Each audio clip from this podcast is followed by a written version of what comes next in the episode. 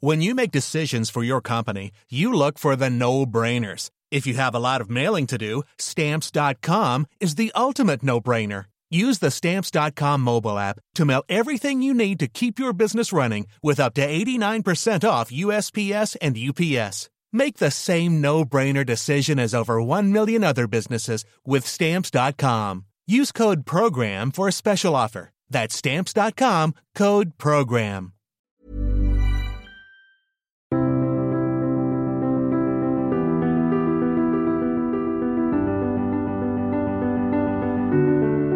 Bienvenue pour cette nouvelle émission. Merci pour votre fidélité à nos émissions et je vous propose cette semaine de parler euh, de la vie de Joseph Ratzinger, devenu le pape Benoît XVI en 2005.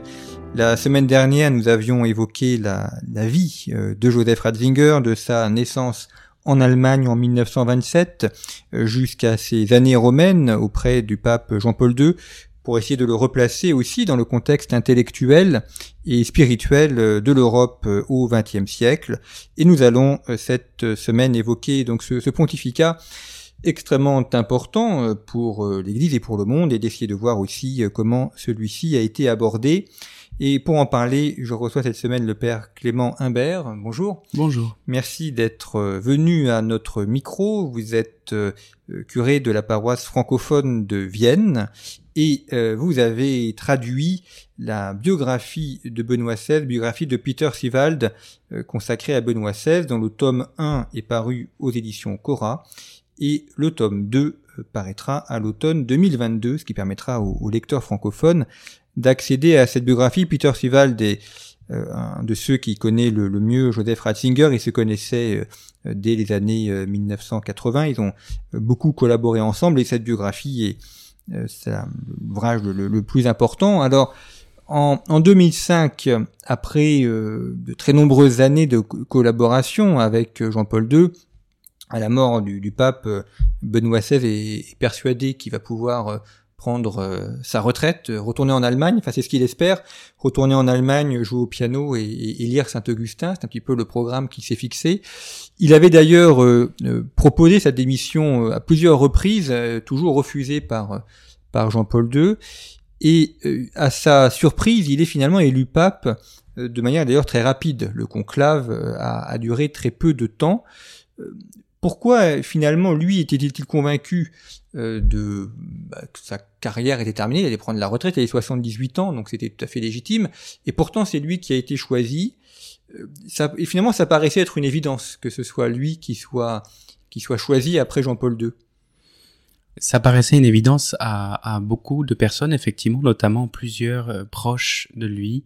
Euh, il est fait mention du, cardinal Meissner, qui était son, successeur à Munich, qui lui a dit euh, qu'il fallait s'y préparer et qu'il devait accepter. Euh, lui semblait tomber des nues, effectivement. Peut-être que cela s'explique par le fait que euh, Benoît XVI n'est pas, n'est pas un politique. Ça lui a été reproché, peut-être que parfois il a manqué de prudence, il aurait dû mesurer tel ou tel propos, mais ce n'est pas comme ça qu'il voyait sa fonction ni comme préfet et ensuite ni comme pape, de sorte que effectivement il avait le sentiment d'avoir rempli sa fonction, d'avoir rempli son service, il était déjà d'un âge avancé, 78 ans, donc il était tout juste encore parmi les, cardinaux électeurs, et donc il s'imaginait effectivement, étant relativement fatigué, c'est pas quelqu'un d'une très bonne santé, pouvoir repartir en Bavière, notamment parce qu'il avait aussi à l'esprit une chose, hein, comme je vous le disais, il a conscience de ce qu'il a à faire, de ce qu'il a à donner, et il lui manquait une chose à faire, c'était rédiger son Jésus de Nazareth, euh, qui finalement sortira alors qu'il est pape, mais donc de fait, il ne se voyait pas euh, devenir pape. Il a, ceci dit, changé très vite, c'est-à-dire qu'il a obéi. Tout simplement, il a, il a vu que c'était la réalité, il a vu que c'était ce qu'il lui demandait l'Esprit Saint, il a prié et il n'a pas tergiversé euh, ce qu'il dit bien justement dans, ses, dans cette biographie. Vous évoquez le, la bio, enfin, le livre de Louis de Nazareth, c'est pas tellement une biographie, mais ce qui est intéressant dans, dans ce livre, c'est que la semaine dernière, vous évoquez le fait que euh, Ratzinger était un homme qui, euh, qui aimait le débat intellectuel et la réflexion intellectuelle. Or, il a signé ce livre du nom de Joseph Ratzinger et non pas de Benoît XVI pour montrer que ça n'avait pas de valeur magistérielle et donc que ce livre pouvait être critiqué au même titre que n'importe quel écrit d'un théologien ou d'un historien. Et, autre chose aussi assez surprenante, alors que c'est un livre en trois tomes, euh, euh, certains tomes d'ailleurs sont assez épais, euh, ça a été un, très grand succès de librairie. Et, ça a été beaucoup vendu et beaucoup lu, ce qui montre que son audience allait au-delà du cercle catholique ou au-delà du cercle intellectuel. C'était aussi lu par des gens qui n'étaient pas catholiques et qui n'avaient pas forcément d'appétence pour le, la, pensée de Ratzinger ou pour le débat intellectuel qu'il voulait semer Je pense tout d'abord qu'il a été bien accueilli parce qu'il l'a présenté, comme vous l'avez bien dit, euh, humblement. Euh, la préface, il a, il a ces mots très touchants. Il, dit euh, Je l'ai écrit comme Joseph Ratzinger pour me prêter à la critique. La seule chose que je demande au lecteur, c'est de me faire la bienveillance de, de, de, de, regarder, d'écouter, de, non, de lire euh, de lire avec bienveillance. Voilà, faites-moi le crédit de votre bienveillance. Après, je suis ouvert à toutes les critiques. L'autre raison pour laquelle ce livre a été bien accueilli, c'est parce que effectivement, il propose euh, une, histoire de Jésus, une réflexion sur Jésus qui est au carrefour de, beaucoup de disciplines, c'est-à-dire qu'il s'adresse à euh, des exégètes, à des universitaires de nouveau. Hein. il n'a jamais abandonné le monde universitaire, tout en proposant son regard de foi. Donc, l'épaisseur de sa pensée intellectuelle, sa, propre piété, et en même temps tout l'effort intellectuel, philosophique, théologique, historique. Hein, son idée était de dire je voudrais permettre dans ce livre de réconcilier le Jésus historique du Messie euh, des chrétiens, qui dans la voilà dans l'exégèse moderne souvent est un peu dissocié, et dire ma tentative en tant que, que, croyant est justement de proposer une de reproposer une lecture qui les unifie. Alors Ratzinger, euh, enfin Benoît XVI a, a été notamment euh, célèbre pendant son pontificat pour les les grandes conférences ou les grands discours qu'il a donnés. Il y a eu celui des Bernardins à Paris, il y en a eu un à Berlin, euh, au Parlement de Berlin, celui de Westminster également. Euh, à, travers ces discours, on voit qu'il définit aussi une, idée de l'Europe. Il se fait une idée assez euh, élevée, assez importante, enfin dans le sens de la responsabilité de la mission européenne et de ce que l'Europe peut apporter à, la culture mondiale. Et on voit à travers ses discours qu'il a aussi voulu avoir une, véritable réflexion sur la, sur la politique, sur la, le, lien entre culture et politique. Et c'est quelque chose qui peut être un des messages principaux qu'il a voulu donner au cours de son pontificat. Tout à fait. Et ce qui est intéressant finalement dans ces réflexions, euh, Peter Seval dit effectivement que Benoît XVI est selon lui le, plus grand Européen. Ce qui est intéressant, ce sont, ce sont des réflexions qui consistent à approfondir une identité.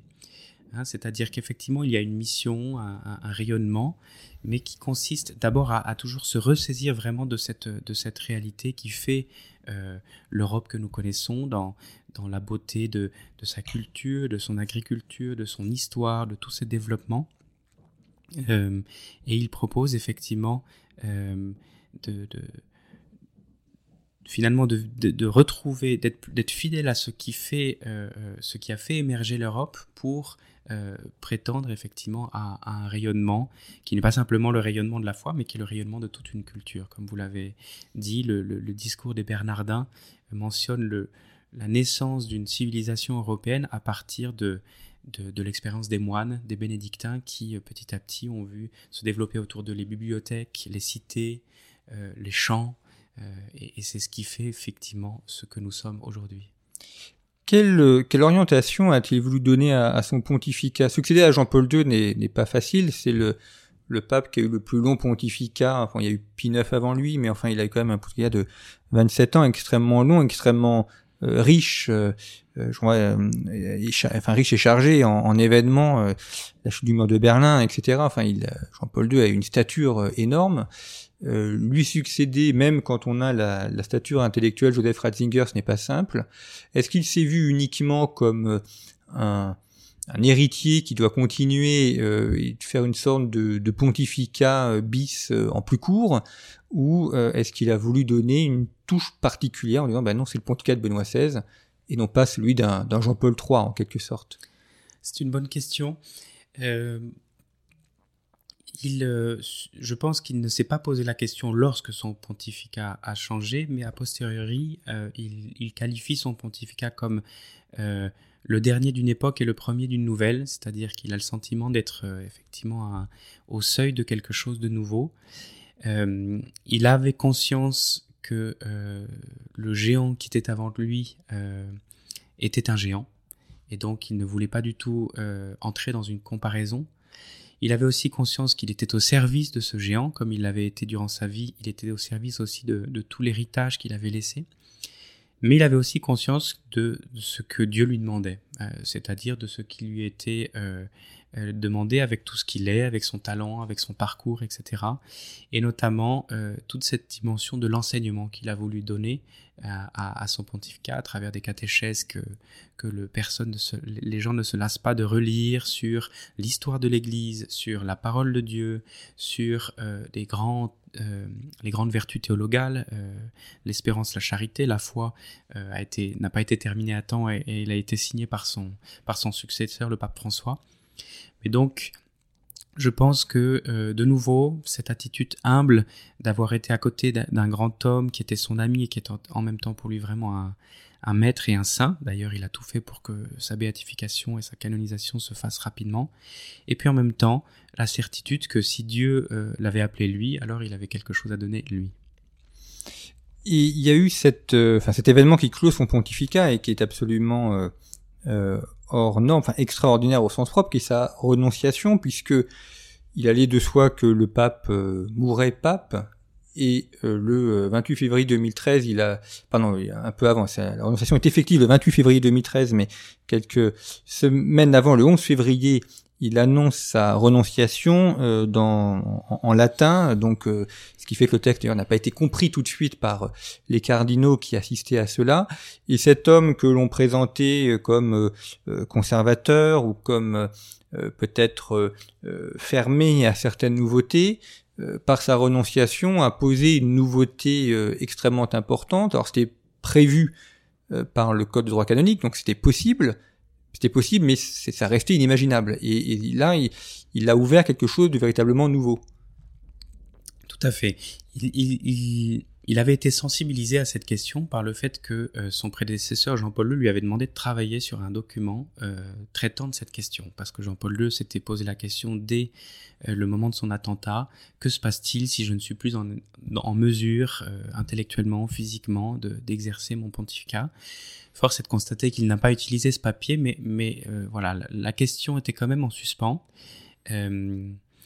Euh, Benoît XVI déjà a, confié à Peter Seval en 2016 lors des dernières conversations que c'était voilà, c'était une chose qu'il euh, qu'il avait envisagée avec une certaine avec un certain réalisme, avec la, liberté de celui qui, qui, qui, se pose les questions intellectuellement. Il a une une, intelligence capable d'envisager tous les paramètres en même temps, pose la question devant Dieu, et lorsque la question est résolue, intellectuellement et spirituellement, alors d'une certaine façon, il n'y a pas à hésiter.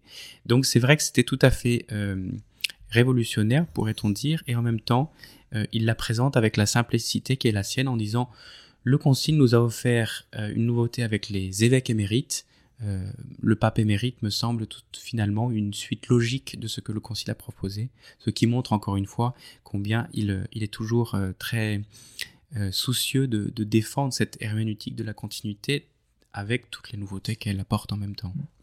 Il y a eu, parmi les, grands traits de son pontificat, la, volonté aussi de discuter avec les autres les églises chrétiennes, euh, en lui-même venant d'Allemagne, évidemment, la, communauté protestante est très importante, même si en Bavière, c'est essentiellement catholique, mais euh, également le dialogue avec les, les, orthodoxes. Alors, il n'y a pas pu y avoir de rencontre avec le patriarche de Moscou comme il espérait. C'est François qui, euh, pour la première fois, a pu faire cette rencontre à, Cuba. Mais en tout cas, il y a eu une, avancée importante et une volonté de d'inclure ces autres, autres communautés ecclésiales euh, dans un dialogue constant. C'est notamment lié au fait que dans la pratique de son, de, du pontificat, de, son rôle de pape, euh, Benoît XVI, auprès de, aussi bien auprès de ses collaborateurs que à l'extérieur, passe pour quelqu'un qui n'en fait pas trop on pourrait dire. Le, mot est un peu exagéré, mais il est un pape qui n'est pas celui qui fait le chef en permanence. Il est un pape qui a conscience d'avoir reçu un mandat, mais en même temps aime discuter, aime écouter, aime rencontrer. Et donc, euh, les interlocuteurs auxquels il propose ce dialogue, qui est quelque chose aussi euh, dont il hérite en étant allemand, comme vous l'avez bien dit, en Allemagne, le dialogue euh, le dialogue œcuménique est une évidence puisque euh, c'est une, une expérience quotidienne, c'est une expérience des familles, etc. Alors il, s'y attelle avec beaucoup de soin et il reçoit un, accueil toujours très très positif de la part de différentes personnes avec lesquelles il discute parce que c'est un interlocuteur humble, affable, qui écoute, qui sait valoriser euh, celui qui est en face de lui. Et donc effectivement, même si parfois euh, euh, les, médias ne s'en sont pas fait écho, tous les interlocuteurs d'autres confessions avec lesquels il a mené un dialogue l'apprécié particulièrement. On évoquait la semaine dernière l'amour de la musique de, pour Ratzinger et la place importante que c'est eu dans, sa vie. En lié de manière indirecte à la musique, il y a aussi des questions liturgiques. Euh, c'est que quelqu'un qui avait une, grande conscience de, de, l'importance de la liturgie et le fait qu'il fallait aussi euh, avoir une liturgie de qualité euh, pour pour satisfaire les âmes. Et, son pontificat est marqué aussi par cela, par une volonté de, d'ailleurs dans la continuité du Concile Vatican II, de restaurer la dimension liturgique de l'Église. Oui, euh, si, nous devions revenir un peu en arrière, effectivement, une chose qui lui a euh, un peu déplu ou où il a senti que, ça n'allait pas forcément dans le, bon sens lors du concile, c'est cette question euh, de la réforme liturgique. Il n'en avait pas vraiment vu l'intérêt. Il n'en avait pas vraiment vu l'intérêt. et effectivement, lorsque, avec le temps, il a pu constater euh, comme nous l'avons constaté nous en France, en Allemagne, le fait que la liturgie était devenue un espace euh, d'auto-expression, euh, c'est-à-dire chaque prêtre, chaque laïc recevait tout d'un coup la possibilité de la, de la modeler un peu à, son, à sa guise. Alors il disait, nous, nous perdons quelque chose, nous sommes livrés au subjectivisme, euh, et qui du coup est lui-même un peu dépendant des modes, euh, des mentalités, parfois d'une position aussi euh, idéologique ou, même politique. Euh, la liturgie qui nous a été donnée par l'Église est justement euh, quelque chose qui remonte dans le temps à, très loin et cette continuité doit être donnée. C'est la raison pour laquelle il a proposé dans un motu proprio que le, rite euh, d'avant le concile, qui n'a jamais été complètement abandonné, soit euh, redonné, disons, qu'il soit redonné la possibilité aux fidèles et aux prêtres de célébrer dans cet ancien rite. Avec l'idée aussi que la liturgie doit être le lieu de l'unité et de la paix, alors qu'elle était devenue un lieu de, guerre et de, de conflit politique même. Elle a été politisée, alors que ce n'est pas son rôle ni sa fonction. C'est sûr. Je pense qu'il était moins sensible, la, politisation de la liturgie est peut-être moins euh, présente euh, en Allemagne, par exemple, qu'elle ne l'est en France. Mais il est certain que, euh, voilà, comme, a, comme quand il fait un discours en, en, latin, il a, il a le sentiment qu'il y a une unité qui était donnée et qui a été un peu perdue par cette tentative de, de la réforme. Il y a aussi cet ouvrage qu'il a, qu'il a rédigé, il l'a signé euh, il, a, redonné le même titre que, l'un de ses grands maîtres, L'Esprit de la liturgie. Ça avait été un livre écrit par, euh, par Romano Guardini, un théologien qu'il avait beaucoup lu étant jeune, où il, redonne finalement les critères aussi, les critères de la liturgie, qui montrent une nouvelle fois qu'il n'est pas euh, celui qui va absolument défendre des formes anciennes, mais qui donne les raisons qui permettent de, vivre la liturgie, qui permettent aux, aux âmes d'être nourries euh, dans la liturgie. Donc il y a la question du chant, de la musique, la question du silence, la question de, euh, de, la lumière, de, de l'orientation, enfin voilà, des, des, questions qui reviennent aussi à une expérience très euh, existentielle de l'homme. Et bon, c'est un, c'est un livre qui, qui, est réédité, réédité, qui est un, un vrai régal, qui est extrêmement euh, éclairante, un peu comme les Jésus Nazareth, quelque chose qui est ouvert un peu à, toute personne, y compris des non-chrétiens, alors ce livre sur la liturgie est tout à fait euh, accessible. On disait au début de cette émission que euh, Benoît XVI n'est pas n'est pas un politique et qu'il n'a jamais cherché à, mener carrière. Euh, ça lui a peut-être aussi porté un peu préjudice au cours de son pontificat. On a pu voir que autant Jean-Paul II s'était entouré euh, de d'hommes très très doués dans les différents postes clés, autant on a pu voir un certain flottement parfois à Rome dans certains éléments importants et puis des, des polémiques euh, un peu stériles qui ont suivi, par exemple après le, discours euh, de, Ratisbonne, euh, la question de la, violence et de la religion. Peut-être que c'est ça aussi qui a manqué un petit peu à Benoît XVI, un peu de sens politique de temps en temps pour mettre des gens un peu plus adéquats au poste essentiel. C'est ce que défend en tout cas Peter Sewald. Il a manqué de clairvoyance dans le choix de ses collaborateurs et puis il a manqué parfois aussi de, de fermeté, euh, c'est-à-dire que lorsqu'il a choisi un collaborateur, alors il ne, le, les conduit plus, il le garde. Euh, il est très fidèle, alors certains diraient c'est de la faiblesse, euh, lui ne voyait pas les choses de cette façon. Et tant et si bien que lorsque par exemple des choses sont reprochées à certains de ses collaborateurs, alors il a tendance à prendre sur lui, à vouloir assumer des, des, fautes qu'il n'a en réalité pas commises. Donc effectivement, il a objectivement manqué d'esprit politique mais cela fait aussi partie de cette personnalité, un homme qui euh, sentait que ça n'était pas son, son, espace. Et donc il a, euh, dans sa façon même de, gérer le personnel du Vatican, vécu d'une façon assez, je dirais, évangélique, c'est-à-dire euh, il s'est laissé aussi abîmer, trahir, blesser par ceux qui pourtant sont censés être les plus proches et les plus fidèles collaborateurs. Alors c'est quelqu'un qui a beaucoup écrit, enfin déjà au moment où il devient pape, il a une œuvre derrière lui, euh, beaucoup écrit aussi en tant que pape, euh, des textes, des discours, des homélies, des encycliques. Quel est d'après vous le, texte ou les deux textes qui sont euh, véritablement majeurs pour son pontificat et qui le résument et dont on peut supposer qu'ils resteront dans l'histoire dans, dans 40 ou 50 ans? Alors il y a, comme vous l'avez dit, le livre Jésus de Nazareth, qui euh, est présenté par un pape qui ne le signe pas comme pape, euh, qui propose un, nouveau regard sur euh, ce, Jésus Nazareth qui, à mon avis, fera date. Ensuite, en tant que pape, il y a ces textes encycliques qui sont vraiment les textes majeurs. L'encyclique, la première qui est parue sur la charité, qui est un, véritable bijou qui, revisite ce mot de l'amour qui a été si galvaudé avec euh, là aussi euh, beaucoup beaucoup de, justesse, de, euh, avec un, soin, une plume magnifique et qui a été d'ailleurs salué vraiment comme un, texte splendide. Ce qui est certain aussi, c'est que Benoît XVI, lorsque nous disons Benoît XVI, lorsque nous disons Ratzinger, il y a le mot espérance.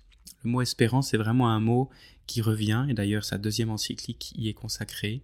Euh, c'est quelqu'un qui s'est beaucoup, beaucoup préoccupé de ce que nous appelons les fins dernières, donc la question du salut, la question de, euh, de l'eschatologie, euh, et pour redire que quelle que soit finalement la position de l'homme, quelle que soit la position de l'humanité, quel que soit l'état du monde, il est toujours habité d'une immense espérance la, langue française a la chance de pouvoir euh, distinguer l'espoir et l'espérance, mais lui-même, lui-même connaissant bien la langue française, il, a, il, en a tenu compte, mais pour les lecteurs dans, différentes langues, alors il a, dans son encyclique, fait la distinction entre la petite espérance, les petites espérances et la grande espérance, parce que le mot espoir n'existe pas forcément dans les autres langues.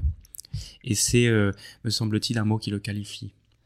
Il y a un autre euh, élément qui qualifie son, pontificat, c'est le rapport entre la, raison et la foi. Il a toujours voulu montrer que euh, la, foi avait besoin de la raison, mais que la raison avait aussi besoin de la foi, et que quand on, séparait les deux, ça aboutissait à des drames. Euh, lui ayant connu le nazisme, et puis ayant quand même été dans un pays qui était coupé en deux par le communisme, il a évidemment eu l'expérience de ces régimes totalitaires de manière directe.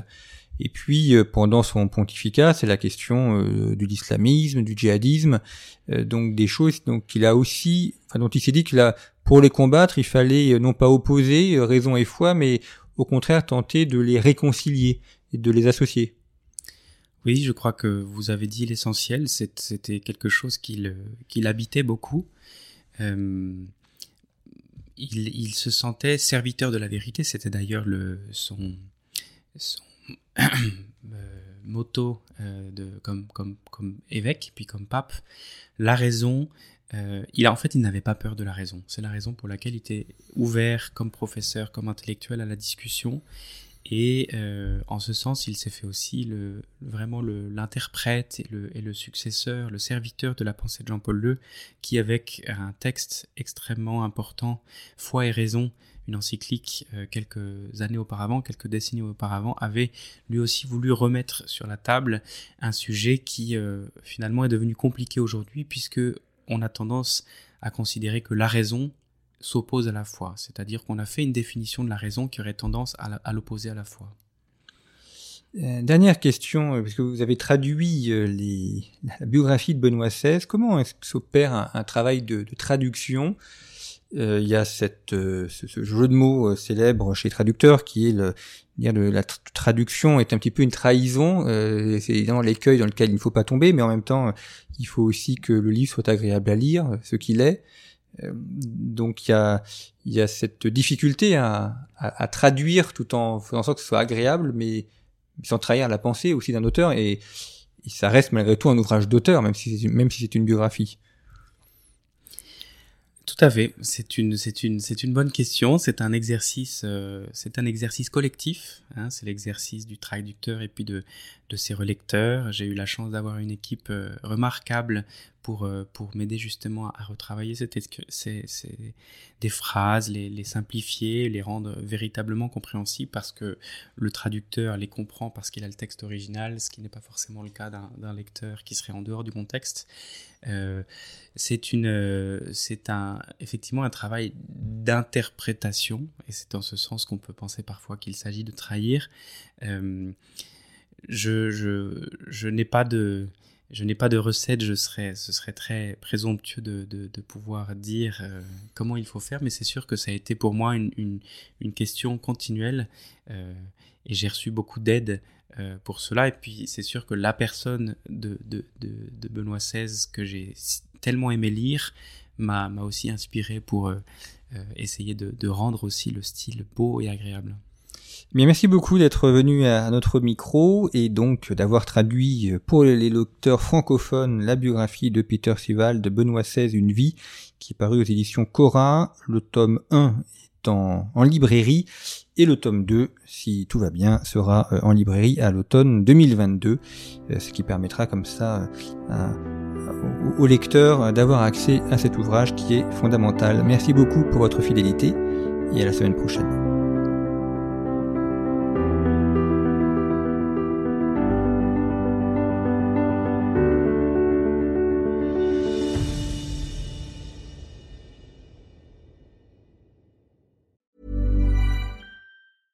Planning for your next trip? Elevate your travel style with Quince. Quince has all the jet setting essentials you'll want for your next getaway, like European linen, premium luggage options, buttery soft Italian leather bags, and so much more. And is all priced at 50 to 80% less than similar brands. Plus, Quince only works with factories that use safe and ethical manufacturing practices. Pack your bags with high-quality essentials you'll be wearing for vacations to come with Quince. Go to quince.com slash pack for free shipping and 365-day returns.